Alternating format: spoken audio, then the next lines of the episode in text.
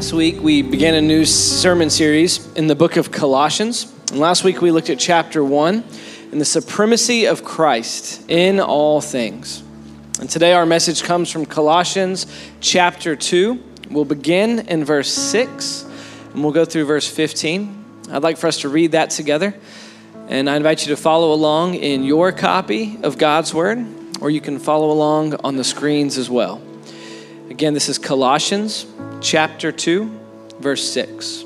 It says this So then, just as you received Christ Jesus as Lord, continue to live your lives in Him, rooted and built up in Him, strengthened in the faith as you were taught, and overflowing with thankfulness. See to it that no one takes you captive through hollow and deceptive philosophy which depends on human tradition and the elemental spiritual forces of this world rather than on Christ. For in Christ, all the fullness of the deity lives in bodily form. And in Christ, you have been brought to fullness. He is the head over every power and authority. In him, you were also circumcised with a circumcision not performed by human hands your whole self, ruled by the flesh, was put off when you were circumcised by Christ, having been buried with him in baptism, in which you were also raised with him through your faith in the working of God, who raised him from the dead.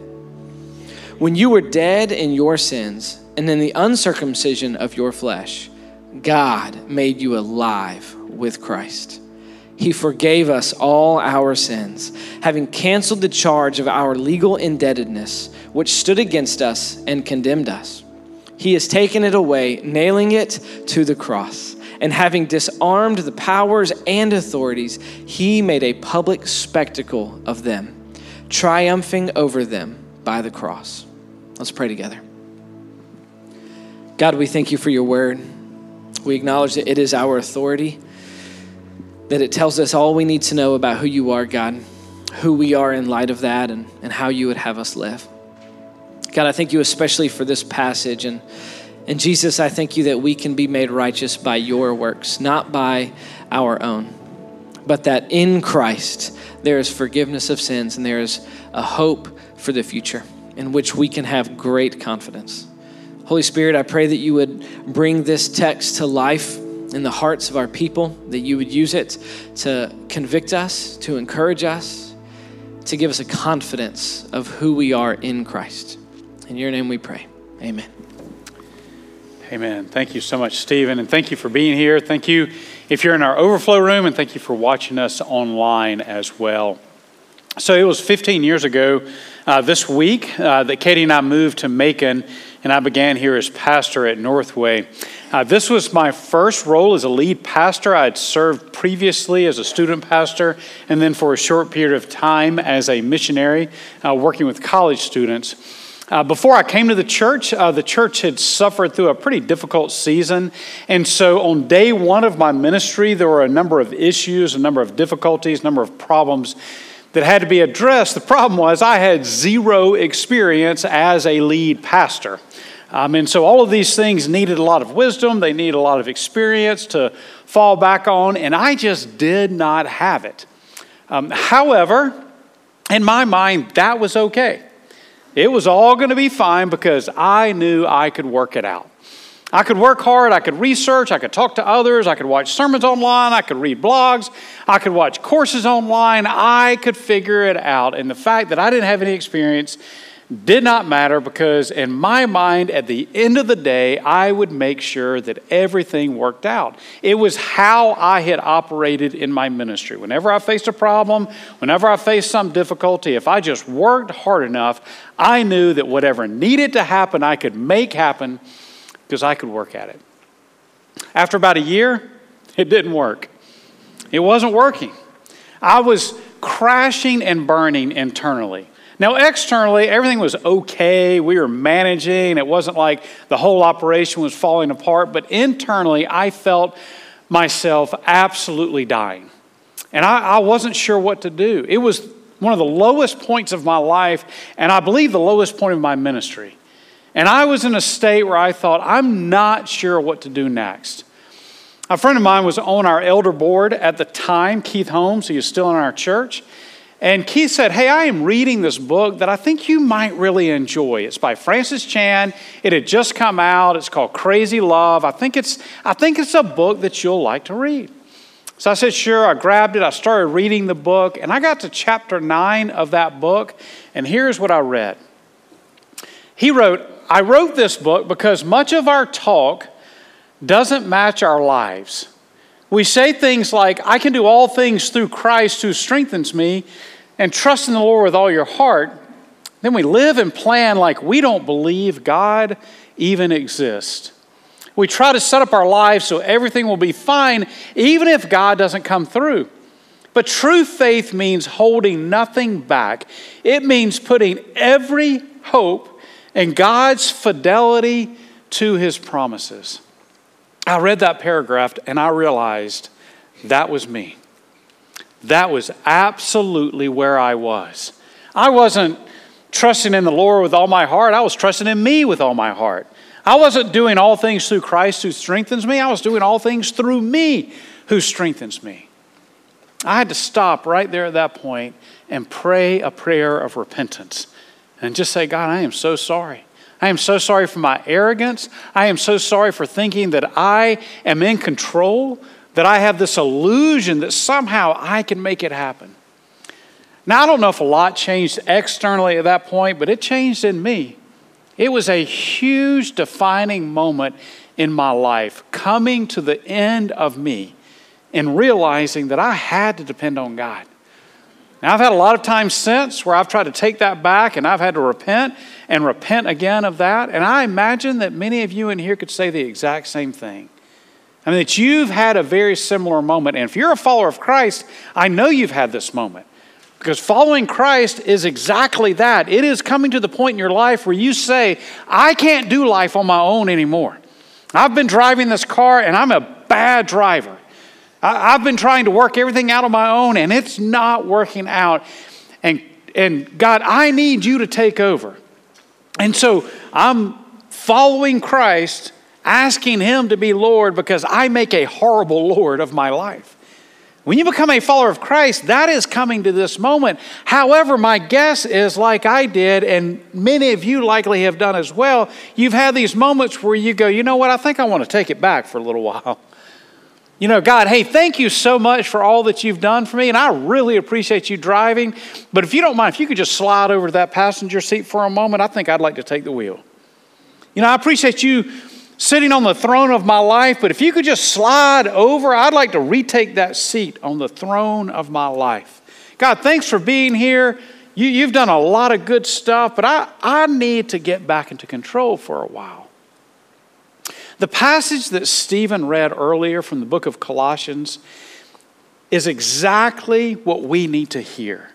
It addresses that very mindset. If you were here with us last week, you know that Paul wrote this letter to the church in, uh, in Colossae because this false teaching had invaded the church that said something like this Yeah, you need Jesus. Jesus gets your foot in the door, but after that, it's up to you. And you better do a lot of driving, and you better make up the gap that exists between what Jesus does for you and what you really need to find salvation or to be righteous or to be fulfilled in life. And there are all these things you need to do. There are rituals you need to follow, there are certain regulations that you better follow. There are all sorts of rules, and there are even these visions and these secret truths that you need to learn. And if you can do all of that, then maybe you'll be okay. Maybe you'll be accepted by God. Paul wrote this letter to say to those, in, those Christians in Colossae look, it's not Jesus plus all these other things, it's just Jesus. He is more than enough. In this particular passage that Stephen read, Paul zeroes in on these four truths as to why Jesus is enough. Why you and I don't ever need to say, hey, Jesus, you've done fine, but I'm going to take back the wheel for a while because I don't think you've quite got it. I don't think you're handling, handling the situation like it needs to be handled. If you've got your message map with you, this is on your message map. Paul talks about four characteristics, characteristics of Christ that make him more than enough. In Jesus, I find more than enough truth. Uh, look at verse 6. Paul wrote, So then, just as you received Christ as Lord, continue to live your lives in Him, rooted and built up, strengthened in the faith as you were taught, and overflowing with thankfulness. Paul begins this section by just as you received Christ as Lord. That, by definition, means that if you've received Christ as Lord, you've rejected all other gods as gods. You, you've accepted Christ as the Lord of your life, rejecting yourself as a God and all other gods as well. Now, we would say, of course, like logically, by default, if you become a follower of Christ, that means that you're rejecting Allah as God, or Zeus as God, or Hindu gods as God, whoever as God. You're following Christ.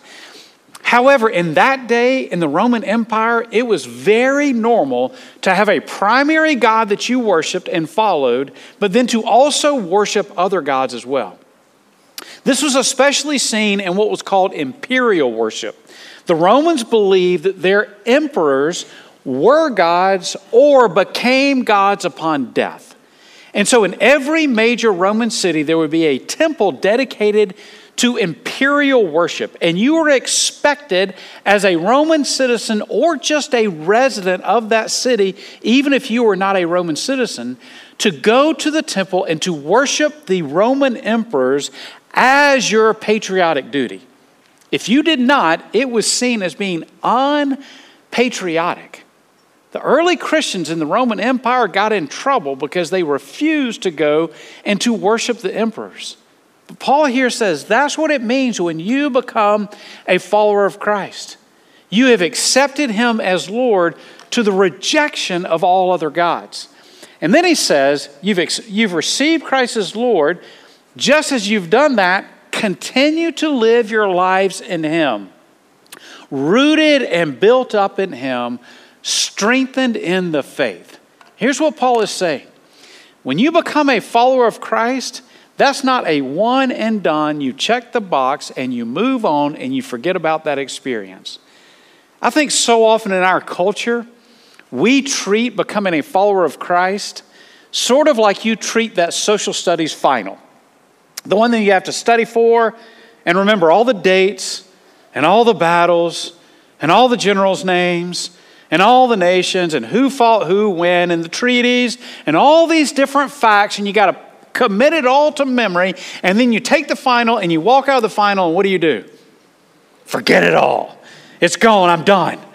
Now I can go fill my mind with Instagram, whatever, or TikTok videos, or whatever I want to do, because now I've done it. It's over. I don't ever have to think about that again. And Paul here says, No. No. When you become a follower of Christ, that is something that is a daily thing in your life that you continue in Him, rooted in your faith. Years ago, when I was in seminary, I had the chance to interview uh, Jimmy Waters. If you're not familiar with that name, Jimmy Waters was a long-time pastor here in the Middle Georgia area. He actually has children and grandchildren and great grandchildren in this church. Uh, he pastored Mabel White for years. It was at the time the largest church in the Middle Georgia area. Uh, by the time I was in seminary, he had retired, and for a class, I had to write a paper um, based on some questions of a long uh, serving pastor. And so I called him and said, Hey, I've got to write this paper for this class. Can I come and interview you? Absolutely, would love to do that. Went to his house. We sat down for a couple of hours, and I asked him just a long list of questions. Tell me about sermon preparation. Tell me about the hardest thing you've ever faced. Tell me about when your church was growing and what you did. Tell me about hiring staff. Tell me about all these things that you did. And I got to this point and I said, Tell me about the things that hurt you the most in ministry. And he thought for a moment and he said, I'm going to tell you one of the things that really hurt. He said, We had a large church. We'd have 1,600, 1,700 on Sunday morning. He said the problem was we had over 3,000 people on our roll. And he said many of them never came. In fact, he made this funny remark, I'll, I'll never forget. He said he was convinced that the FBI and the post office together could not find over 500 of them. Meaning, they came to church at some point, they said, I've accepted Christ, they were baptized, their name was put on the roll, and then they were never seen or heard from again. And he said it broke his heart to think about these people who thought all they had to do to get their ticket to heaven punched was to make this decision and then walk away and never have to think about it again. And it absolutely broke his heart. Paul here says, No, no, no. Continue in this faith. It's a daily thing. And then he ends this section by saying, Look, just as you receive Christ as Lord and you're continuing in your faith, this should result in an overflowing thankfulness. Paul here paints this picture and says someone who is a follower of Christ will naturally exhibit thankfulness in their lives. It's like a tree that is a healthy tree, and you look at the tree and you see that it is full of green leaves. Those green leaves are the outward symbol of the health of the tree that has strong roots, that has a strong trunk, that has strong branches. The tree tells you about what's going on underneath the ground. I mean, the leaves tell you about what's going on underneath the ground in that tree's life. And that's what Paul here says about thankfulness. Someone who is never thankful has a problem with their relationship with God. That thankfulness should flow out of the life of a Christian. Then he continues in verse 8 and gets to the, this main idea about truth. He says, See to it that no one takes you captive through hollow and deceptive philosophy, which depends on human tradition and the elemental spiritual forces of this world rather than on Christ. Now, this tells us that those in Colossae had not bought into this false teaching. Paul here is raising a yellow flag. He's not raising a red flag saying, hey, you guys have, have bought into this teaching and you're believing these lies. He just says, hey, you need to be aware. There are those who are trying to take you captive with this false teaching. So be on the lookout, be aware of this, and understand that it is hollow and deceptive, and that it depends on human tradition. In that day, Greek philosophy that had been around for centuries was part of the human tradition. And if someone was struggling in their relationship with Christ or if they were questioning certain truths, they might be tempted to go back to these old traditions, to these Greek philosophies. And Paul here says, wait a second. Those philosophies depend on elemental spiritual forces. They depend on human tradition. They are not grounded in the truths of the gospel. We have right the opposite problem in our day. They want to go back to the past. We want the new ideas, whatever those are. You know, if we're struggling and somebody has some kind of new, shiny, exciting idea that we see, we go, oh, yeah, we'd like to buy into that. Actually, what, what we forget is most of the time those new ideas are just the old ideas repackaged into a 2.0, and they've failed before, but somehow now we think they won't fail. Paul says, look, if it contradicts the truths of the gospel, and here's what you need to understand it will trick you, it is deceptive, and it is hollow. At the end of the day, it will leave you feeling empty. The first reason that, that Jesus is more than enough is because in him we find truth. The second reason is that Jesus is more than enough is in him we find more than enough fullness. Look at verse 9. For in Christ, all the fullness of the deity lives in bodily form. And in Christ, you have been brought to fullness. So last week, we talked about the fact that when Jesus Christ came into the world physically 2,000 years ago, he came into a world that he created. That Jesus Christ never gave up his godness. The fullness of God lives in Christ. And Paul here says, when you then are in Christ, you get the fullness of God in you. Outside of Christ, there is a severe emptiness. Outside of Christ, there is this, this severe hollowness. But in Christ, you are 100% filled. Paul had this great way of reading his audience, of understanding their needs, of how to preach what to whom.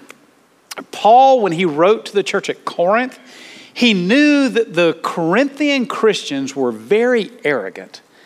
They believed that they had it all figured out. They thought, I don't need Paul, I don't need anybody else. We, we've got it going on. We are super Christians. So Paul writes to those in Corinth and he says, Your problem is you're full of yourself instead of Christ.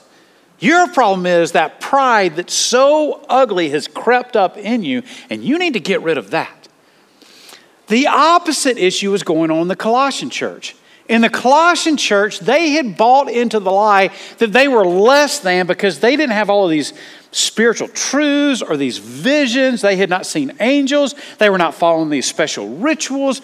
They thought somehow they were lacking what they needed to truly follow Christ. And Paul here says, No. In Christ, you are filled 100%. You lack nothing. Then he goes on to say, He is the head of over every power and authority. In him you were also circumcised with a circumcision not performed by human hands.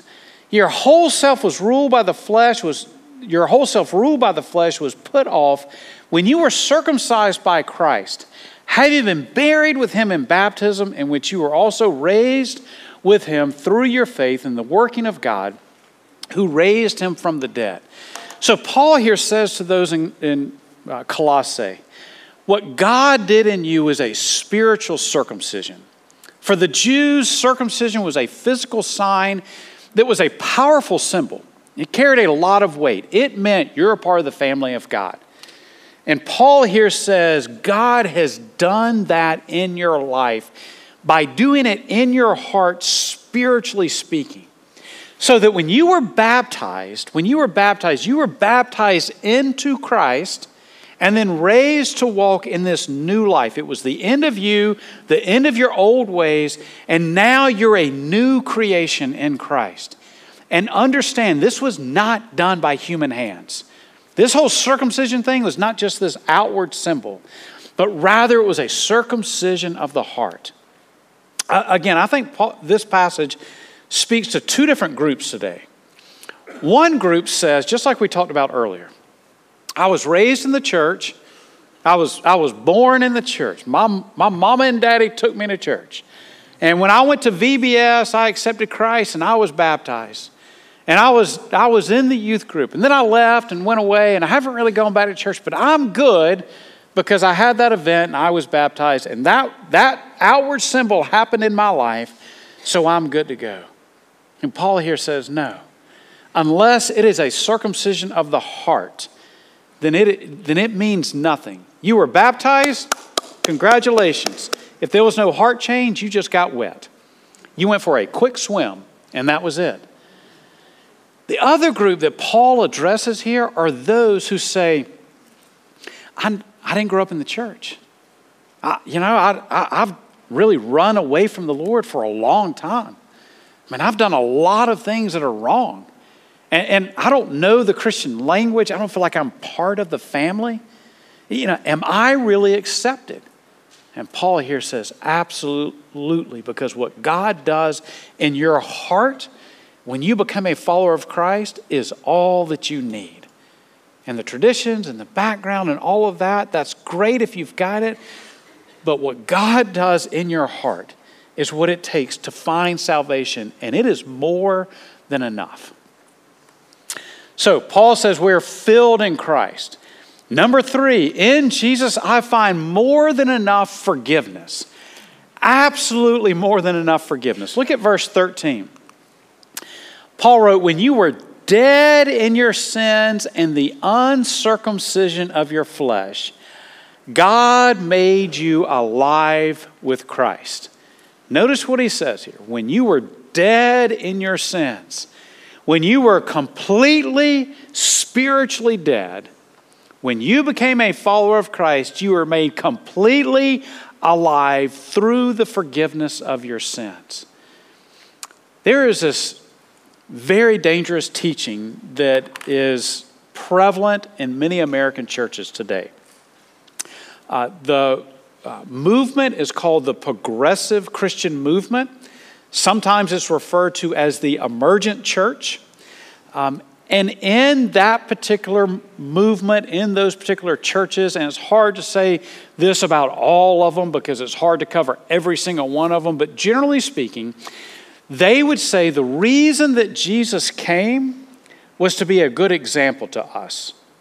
The reason that Jesus came to earth was to show us a better way to live. This past week, I started Googling uh, some of these questions in the progressive Christian movement. How do you define salvation? Um, you know, what does it mean to be saved? I came across one. This is a blog uh, that is called the Progressive Christian Blog. Uh, and here's what the author wrote.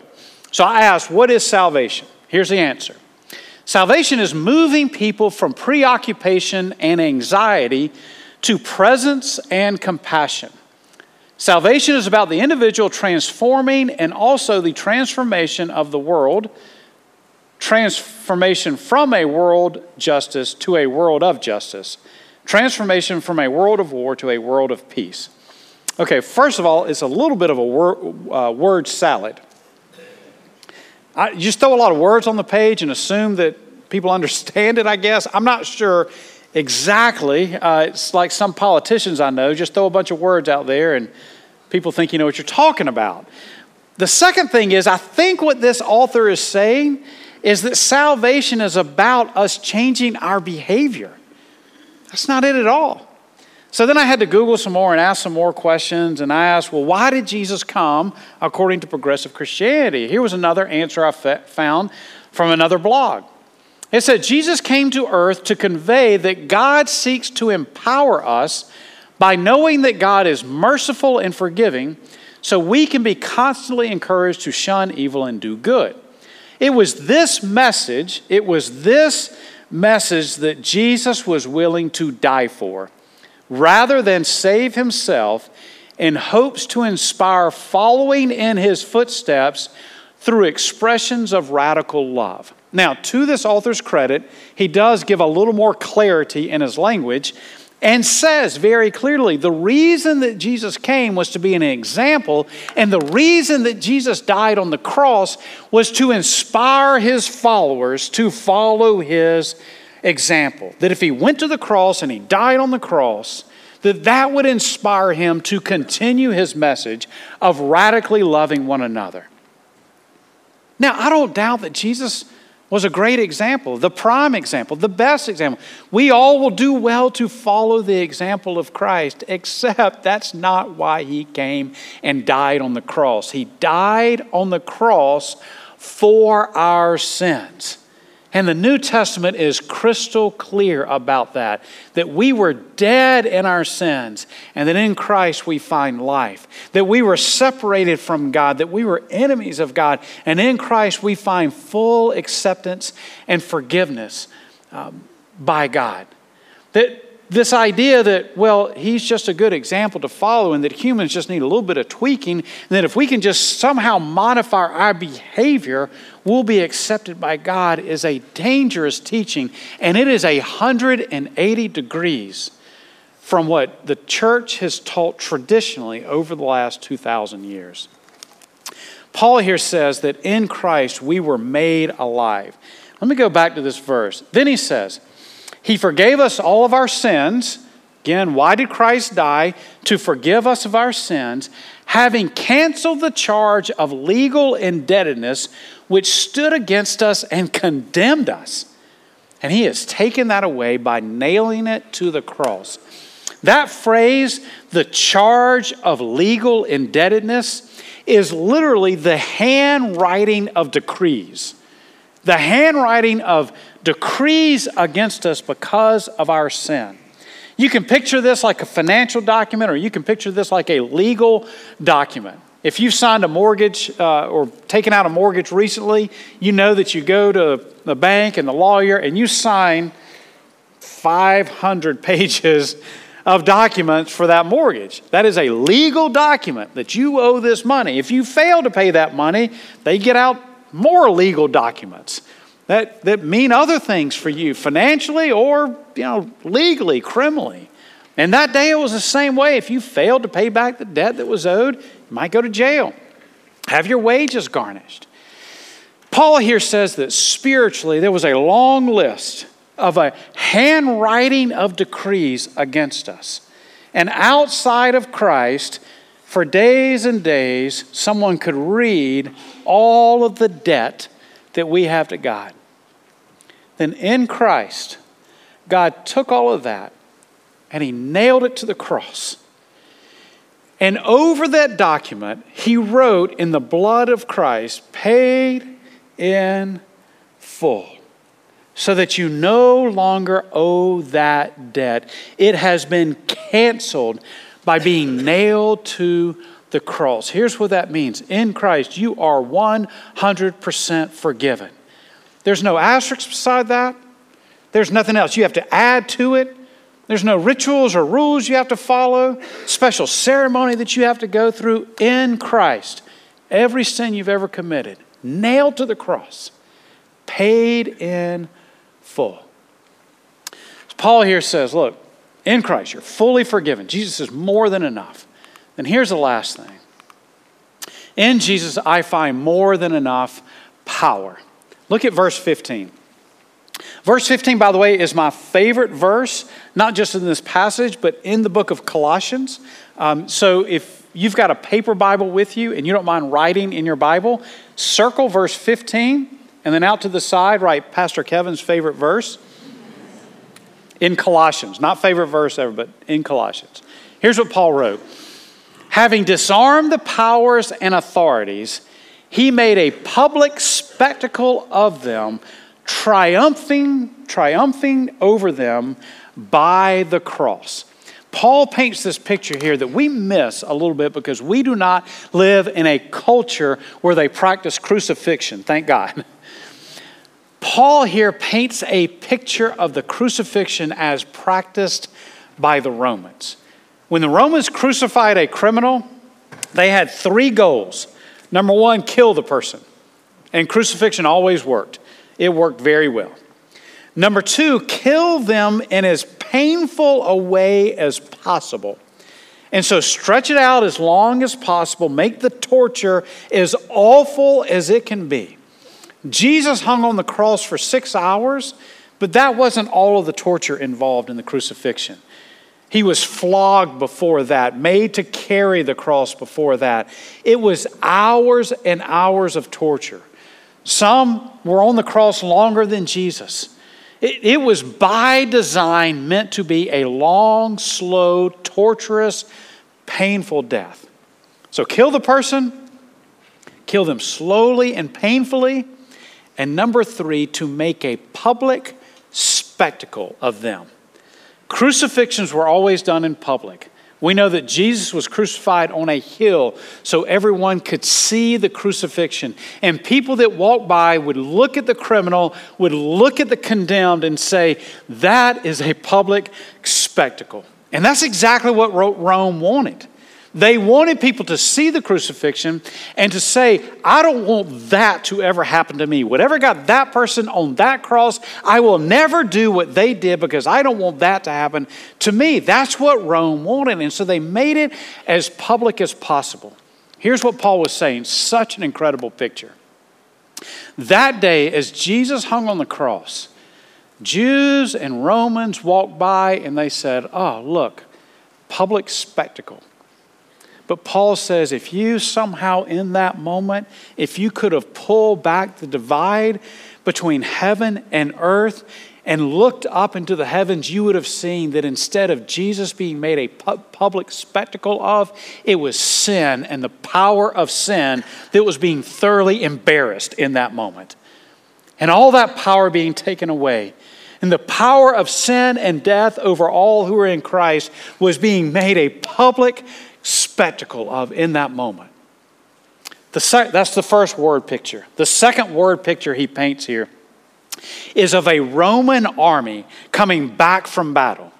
Whenever they would go and they would defeat an enemy, they would come back into a city and you would see the general leading and you would see the higher, in, higher ups in command behind the general. And then you would see the soldiers coming. And then at the end of the procession, there would be the defeated um, enemies of Rome and they would be bound and they would drag them, or the defeated king, and they would come along and they would come to the city and it would be this parade. They had triumphed over the enemy. How incredible! Yay! And there would be all this cheering. The least triumphal march in ancient Rome was the march of the condemned carrying his cross. In no way did anyone confuse that with a military parade. Anyone who looked at the march of a person with a cross said, That is utter defeat. Paul here says, once again, no, but if you could have pulled back the divide between heaven and earth, you would have seen that in fact that was God triumphing over sin and evil, winning the battle over death. Both of these word pictures Paul paints in this one verse to say that day 2,000 years ago on a hill that we call Calvary looked like defeat for God. It looked like defeat for Jesus. It looked like evil had won, but when Jesus Christ came out of the tomb three days later, the picture became much clearer. And that in fact, sin was defeated, and evil was defeated, and death was defeated. And in Christ, you've been given all of that power. We still sin, we still blow it, but in Christ, guess what? You don't have to because you've got the power to defeat that sin. You've got the power to overcome whatever it is that is plaguing you. Why? Because in Christ, you have more than enough power in your life to win the battle against sin. Here's what Paul says in this passage He says, Look, in Christ, you have more than enough. You have more than enough forgiveness. In the person of Christ, you have more than enough truth. There is no other truth that competes with the truth of Christ. In Christ, you are filled completely. You do not need any extra filling. You're, good in Christ and in Christ alone. And then finally, it says, You have more than enough power to overcome the sins that rage against our flesh. You've got more than enough power. Paul here is very clear. It's not Jesus plus anything else, it's just Jesus. He's more than enough.